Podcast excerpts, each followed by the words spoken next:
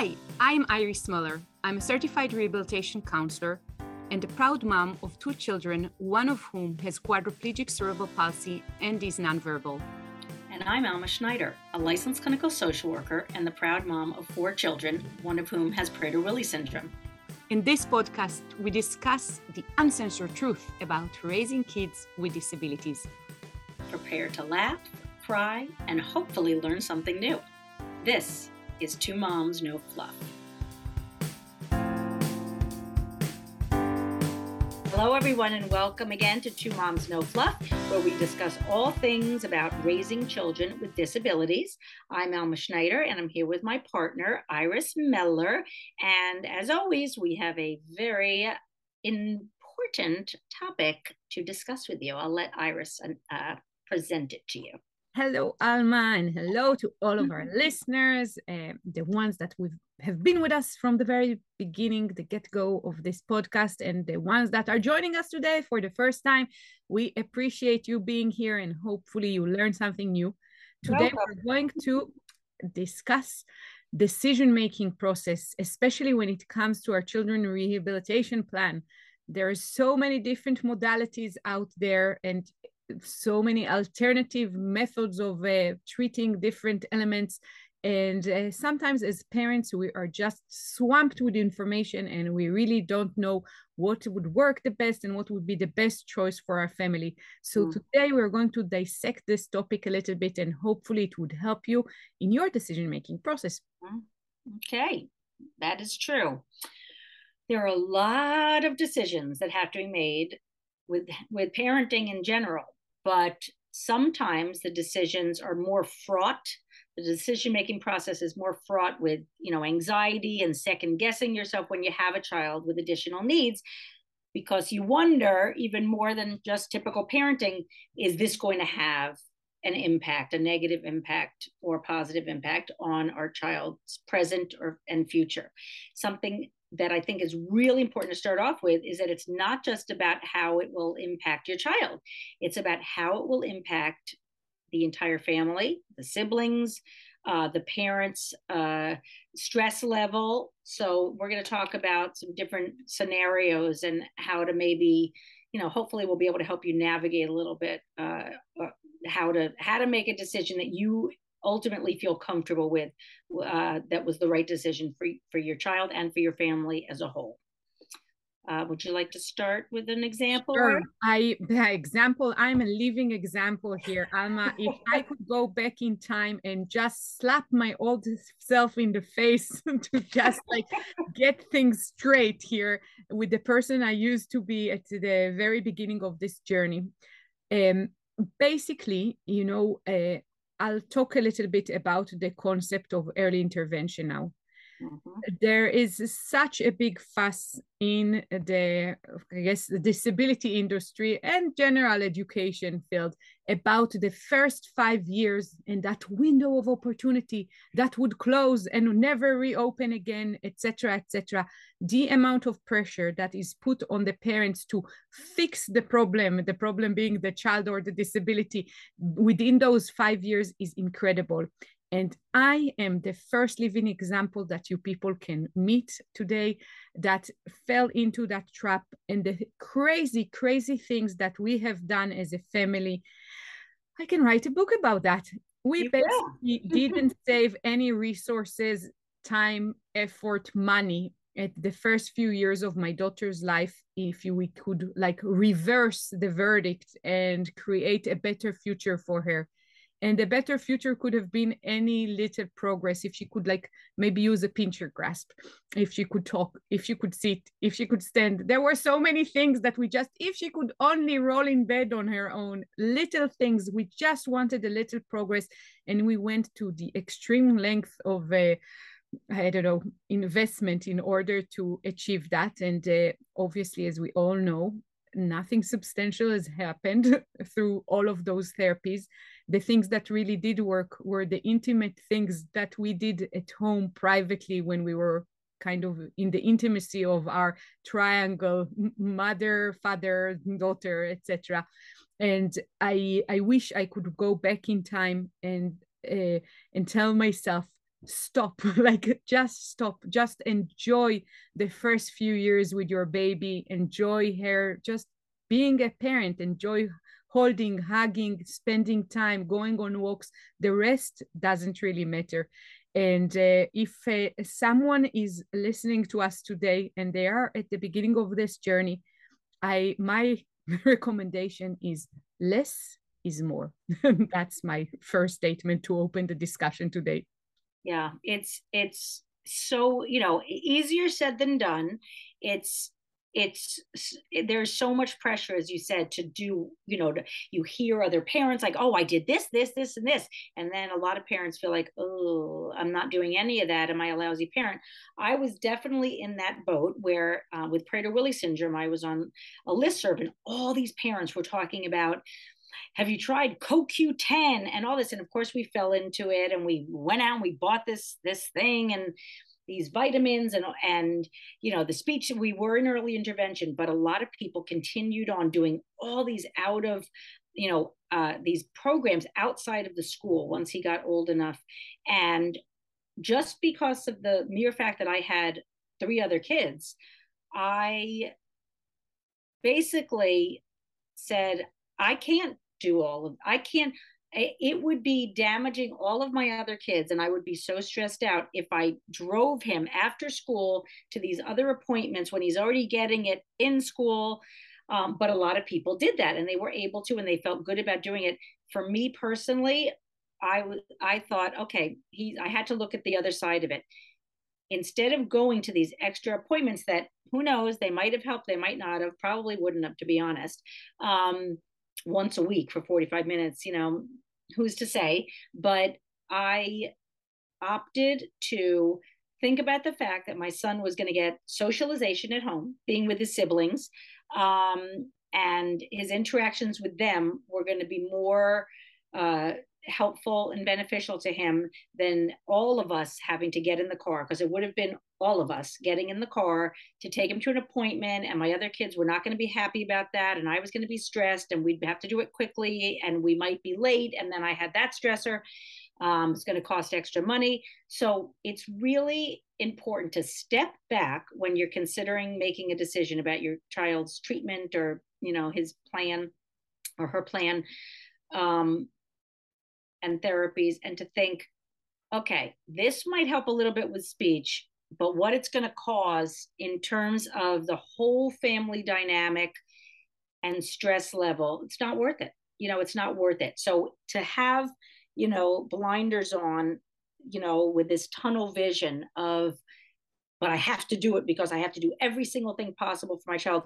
It might not, when you don't look outside the box, it might not, it might, it actually might not be, it's not a cop out or a you know being lazy it really could be more beneficial to take the road less traveled and um, something important to, to think about yes this this is very important i think that uh, we tend to sometimes focus on the here and now with our children. Mm-hmm. At, the, at the very beginning of the disability journey, it's so painful to think about the future. If someone had suggested to me the option of wheelchairs at the very first uh, few years, I was just like, it was so foreign to me and so ego dystonic that I could not even think about that possibility. It was unheard of. I couldn't imagine my own child using a wheelchair. And I couldn't, because of that, envision or think or consider expenses that would come along the way later on, like a wheelchair accessible van, like the cost of a, let's say, power wheelchair because our kid was obviously unable to self propel in a manual wheelchair. I didn't want to consider building a wheelchair accessible home. All of those things that uh, are the reality of our life right now that I wish I would have planned for and saved all of that money on flight tickets, paying all those experts or wannabe experts that uh, so easily kind of uh, used maybe our panic and our will to to be active rather than passive. And uh, all of that money could have been so much more important when we look at the lifelong span of a child of, with a disability. Mm-hmm. And um, what I, I want to say is that uh, when you're making decisions about therapy and modalities that you're going to use with your child, try to step back and look at the child's life in the grand scheme of things what does that mean if you choose route A or B? Um, and again, I feel that I, I made many, many mistakes with that. But in many ways, now that people come to me all excited about a new, a new modality, a new piece of equipment, and a new uh, therapy that we can use, I always look at it with a grain of salt. And the parameters that you were mentioning are the things that I like to consider now what does this cost for my family as a whole? And not and not in terms of money but time travel effort. How would i look at the end of the day if i drove two hours with my daughter and come back home to greet my son? Would i have the energy to smile? Like eh, that that's the the little things that uh, in the past i didn't used to consider. I just like uh, I was totally committed to doing whatever I can, and whatever was anything and everything.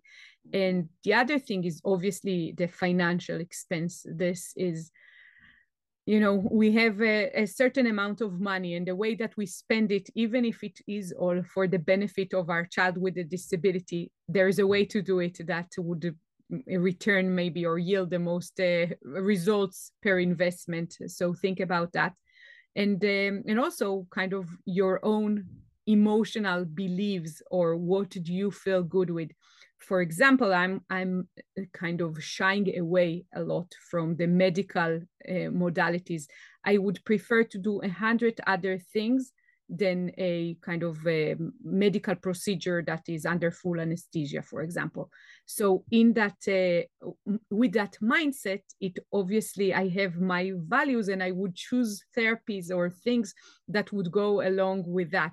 If something doesn't coexist or like uh, coincides with what I am most uh, worried of, then obviously I'll shy away from it. It can be the mm-hmm. best solution, but uh, for me, it's it, it doesn't sit well with how I react to life. Yeah, yeah, and we we kind of addressed that, um, you know, in another episode about the idea of, um, you know, just even making those decisions thinking about society and what other people are doing. It's a constant, we have to constantly brace ourselves for dealing with the medical community who might poo poo what you're doing. Like, mm, you should really do this because this will make a big difference. We know our families best, we know our children best, and we we know what's best you know and over time you may not know very early on in your journey but the older your child gets, the more experience you have, the more people you talk with who are in the same situation or similar situations as you, you'll start getting a sense. You'll become more confident because you might be saying right now, I'm I have no idea what's going to help my child or not. And that makes it really stressful. It really does. But eventually, as you get to know your child at, in the context of your family and how they're progressing, you will become the expert on your child. You just will. It, it, it has to happen. So just remember that if you're feeling, you know, very unstable and insecure about your ability to make a decision right now, you will be eventually. So there is going to be that time period where you might be trying everything, like Iris was saying she did in the beginning, as I did in the beginning as well. Um, but as time went on, I got more and more comfortable knowing that mm, that's not, you know, I haven't had great experiences in, in that area. So I'm not going to put all my energy eggs in that basket. I'm going to, you know, I'm going to go with what seems to be working. My son, for example, seems to be very social. So I'm going to focus on, you know, making play dates with friends who have kids, you know, that he might get along with as opposed to joining a social skills group with strangers where I'm going to have to travel, you know, in the rain and get all my kids packed up in the car to go. You know, there's there are different ways to kind of accomplish what you want to accomplish. So these are, you know, just some some different strategies. Uh, something else that I wanted to mention was um, uh, the autism community. I just want to give like a special shout out to the autism community because I something that I am have been so hyper aware of since the early days of my parenting a child with a disability that that the autism community is uh, the parents are it is so tough it seems like because so many children have been diagnosed with autism there are so many strategies and therapies being thrown at all the parents and there is so much pressure especially for kids who are nonverbal to try all a zillion different things. And um, a lot of parents that i've come into contact with feel so much guilt for not doing all the therapies.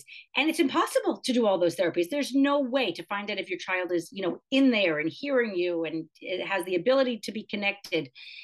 And it's really tough. And i just I, you know i just want to mention that because it seems to me and i you know just in the general population i see things thrown around on social media and with people i talk to about all these different things that they're trying. And that is all consuming. And you know the worst thing in the world is to have your child with a disability completely consume your life so that you're not paying attention to, to the other aspects of your life that are really important and important to maintain a safe and secure support system for your child with a disability. So it's really important to focus on marriage to focus you know or your partnership or supports in your family to keep those ties going than to be at a therapy session, you know, every waking hour after school or before, you know, before your child old enough for school and be out of the house and have a babysitter with your other kids if possible. You know, you want to be able to have a balance. Even with a child with a disability, it is possible to have a, a more balanced life. Maybe not as balanced as you'd like it to be, but somewhat balanced. That can be something that you aspire to. It doesn't, you know, if you find yourself you know blocking the hours that you're spending on therapies and things that might work. You might want to take a step back and say okay i'm there is just so much i can do. I need to do less of this and more of this to make sure that every everybody's needs are being addressed including and most importantly your own needs so that you have the stamina because uh, again, this is a marathon, not a race, and we need to be able to maintain our sanity and our energy to continue on um, taking care of our kids' most basic needs and our own basic needs. Yeah, I I want to follow on on those points with some practical kind of guidelines that I painfully gained on my own by making mistakes, people. So I'll share share I'll share my knowledge now, uh, hard earned knowledge. So one of the things that uh, I want to encourage people to do when they are seeking a new modality or therapy method with their child, to make sure that the practitioner, not the method in general, the specific practitioner that you're going to see, that they have experience with uh, the disability that your child is having or is closely uh, related to your child's disability so let's say uh, if your uh, person is an expert and works with lots of children who are using wheelchairs, but 90% of them have spina bifida and your child has cerebral palsy, do not go. do not go because it's very, very different. The other recommendation that I have is that if your the practitioner does not have an experience with that specific disability, and is willing to uh, take you pro bono or for free, do not go either. Even though you're trying to do good for your child, and this is something that is free, and it's so hard to find something that is uh, affordable or doesn't cost any money. Let me tell you, people, if that person needs to learn on your child, they should be paying you, not the other way around. Your time, effort, and uh, the privilege of even touching or manipulating your child in one way or another is uh, something that is very valuable and you don't want to kind of subject your child to be a guinea pig for someone just because you're desperate for help mm-hmm. and uh, uh, the other thing that i have to say is that uh, while some uh, methods or uh, therapies did not work for my child I was grateful to be there because of the opportunity to meet with other parents in an exact or very similar situation to ours. And those opportunities to connect and to kind of share the journey with other parents was sometimes more valuable and priceless than the actual therapy that my child received. And in that uh, sense, if you have the opportunity to choose something that you are going through solo or to choose something that you can go through with other parents and other children, choose the route that would break the isolation barrier for you.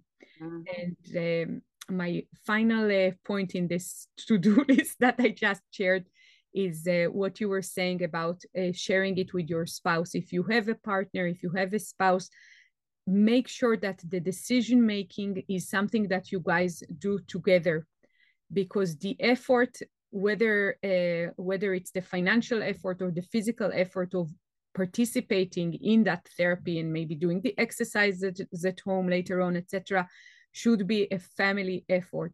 And especially for the first couple of meetings with a new practitioner, doctor, uh, therapist, whatever it is, it's really valuable to have a second pair of eyes and ears in the room. So you don't miss on something because you are so kind of entangled in emotions when it comes to your child. Um, i think that has been very valuable for us and very valuable and helpful when later on we had to kind of uh, do i guess an extension or continue on with the therapy at home that we were both kind of in the know about what it is that we're trying to accomplish why and how to do it so try to uh, partner and on that note it's really important because when making decisions uh, and it doesn't have to be with yours you know if you don't have a spouse or a partner it can just be a family member who's kind of in the know just to have a second pair of ears as you mentioned uh, or eyes or some kind of way to understand it. Um, it is there is so much conflict, you know, that we've seen over the years with with different couples with the decision making with for the child. So not everyone is always on the same page, even if they might be partners um, or family members. And this comes up quite a bit with medication, where one person is for medication, one person's against it. And I've seen couples for years who have this tension and conflict. Um, so in those situations, it's really important uh, to have.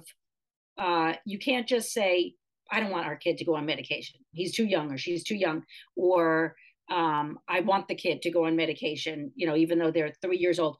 Something that I would recommend is to have um, you can't just say it you have to back it up with why and so getting friends or professionals to explain to you know very in a very understandable user friendly manner uh, the the pros and the cons the you know if you have friends whose children have gone on medication and it's been a huge help these are all things that can help the family come to a decision that everybody agrees on because you never want to have a situation where especially with medication there's a side effect. You know you never know what's going to happen with medication unfortunately. Sometimes there is a side effect that is unexpected or expected but it's rare and then it happens where the other where one partner saying see i told you so you shouldn't you know i let you do this.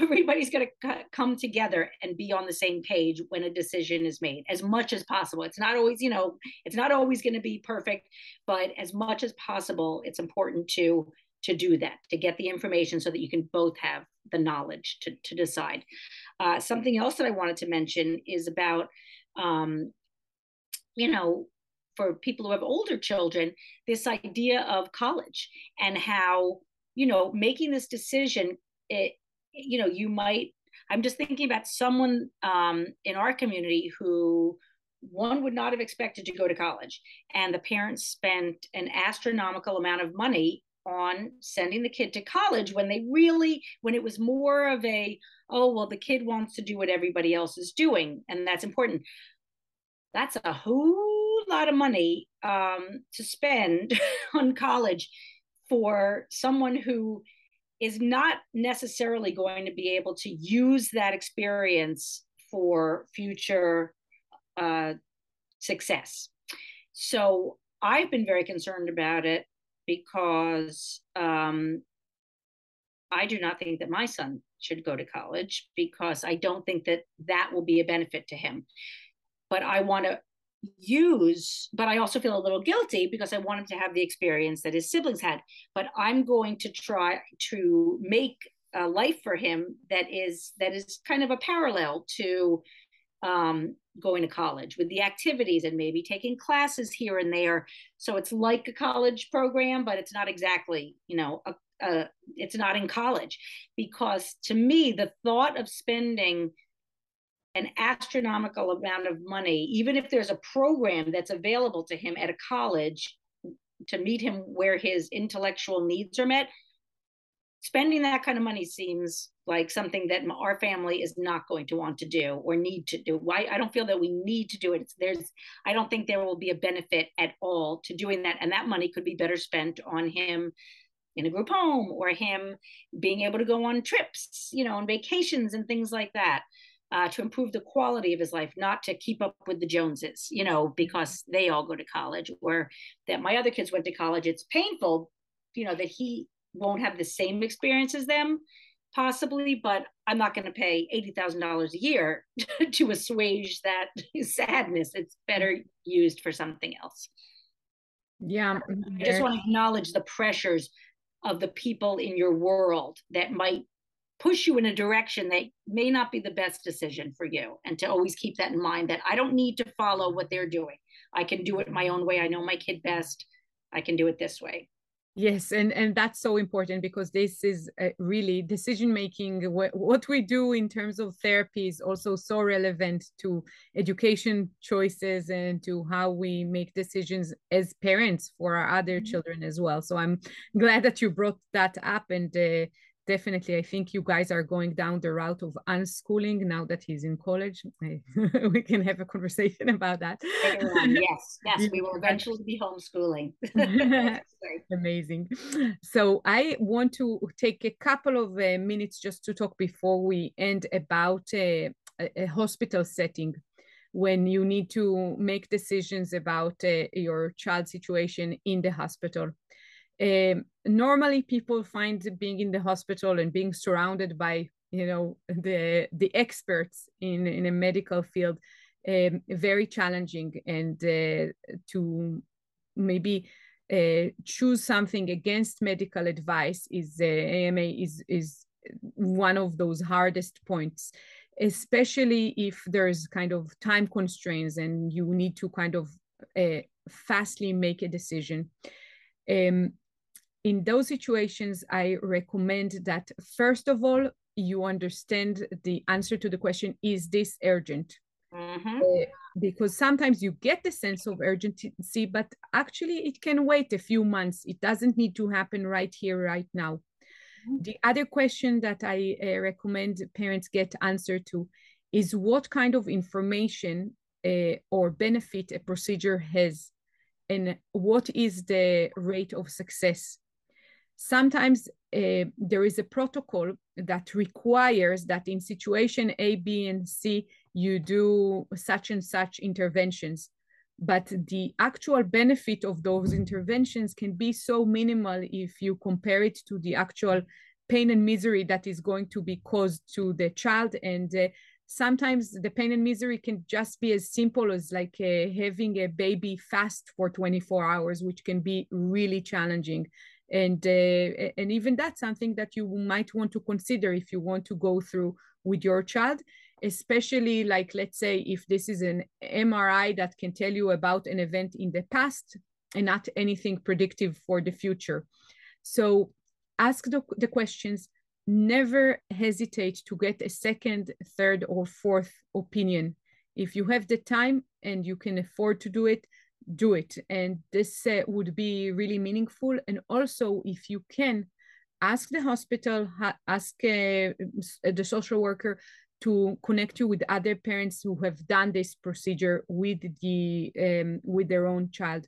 Sometimes um, there is a tendency to undermine the recovery process and say oh it takes two three weeks and they will be fine afterwards. But you don't get the full description. And parents are surprised that their maybe child's body is completely in cast and they now need to do x x and y for even using the bathroom. The amount of pain that is uh, involved in the recovery pr- process.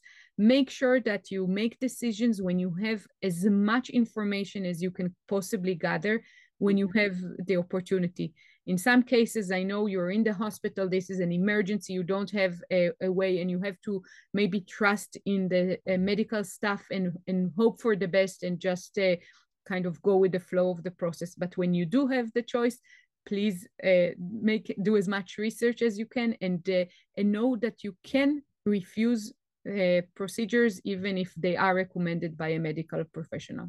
Yes absolutely. It's the cost benefit analysis of Exactly. everything. That's really the crux of this episode. It's the cost benefit analysis. But it can get complicated figuring out what the cost and benefit are.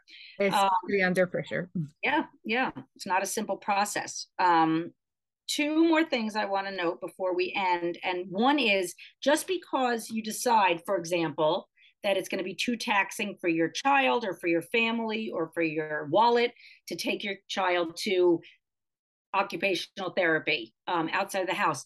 Another option that's in between, it doesn't have to be all or nothing. I, for example, um, got uh, it, we have a local college near us, and um, I have the special ed department. I am sort of on a master list of for the students um, who need to do work. So I know that Iris was saying we don't want our kids to be guinea pigs for things that are not going to harm them. For example, like hanging out with them, working on goals. For example, um, I have had numerous students come to my house, and the key sentence there is come to my house. I don't have to go anywhere. They come to my house. They keep my kid occupied for like two hours. I don't pay a dime and I can cook dinner in peace.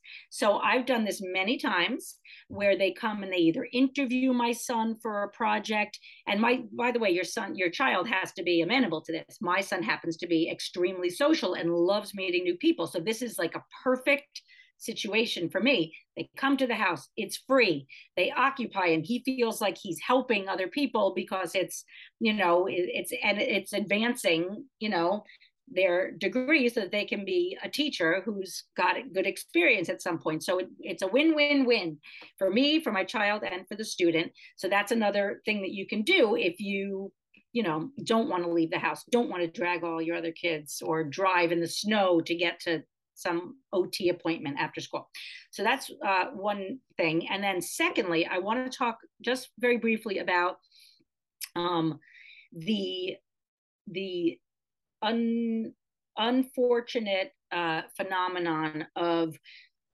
people shaming you for doing something for your child or not doing something for your child. And to keep a clear head about it and to know that you're doing the best that you can and to know that um, it, you really know your child best. And I really want to mention about ABA therapy, which a lot of people who have children with autism, uh, it is a very polarizing issue. Some people feel that it is abuse for children. It's applied, what is it, applied behavioral analysis? I think so. Behavioral application. It's basically a reward system for certain behaviors. And it's a very polarizing issue. And even within the disability community, parents are shamed for having their children go through this because they say you wouldn't treat a dog this way um, that it's not humane to to have you know a reward system. And i just want to say that for some parents who have children with extremely difficult and dangerous behaviors where aba is the only therapy that seems to make an impact you go with that you know, I have uh, people in my community whose children wipe their poop on the wall and eat their poop. And ABA therapy has been effective in diminishing those behaviors. If I were presented with ABA and they were going to help in those situations, you better believe that I would be doing ABA. But it hurts, I'm sure, for parents to hear about how that's abuse, that's that's um, you know, that's detrimental to the child there are some behaviors, you know, and again, you know your child best. If it's working and um, maybe, you know, you don't want that to be the long term therapy, but if there is a behavior that really needs to be modified and that's working for you, you go with it. And find the people who agree with you to support you because it must be really hard to be listening to all these people around you telling you how what a terrible job you're doing when you're doing your your best to keep your child safe and functioning. Awesome, Alma. I think that if someone has something to take from this episode, is that you have your own set of things to consider when you do your own decision making about therapies. Accept and appreciate that other people did the same and reach their own conclusion. In short, live and let live. And this is really important also in the disability community. So, Alma, thank you for everything that you shared today about decision making when it comes to rehabilitation and therapy for our kids. Uh, anything else as we're parting ways? I don't think so. Thank you. I learned a lot from you as well. and uh, we just hope to see you next week. And thank you so much. Don't forget to put uh, your your what's worked for you and experiences that you've had um, around decision making that maybe can help other people. And don't forget to give us our five star rating so that people who really need to hear this, um, it will this podcast will reach them. The more reviews we have and uh, five star ratings online. So thank you so much. Thank you. Bye-bye. Bye. For more information, please go to www.twomomsnofluff.com. Thank you. If you like this podcast, please subscribe and give it a five star rating so more people can hear it. Thank you.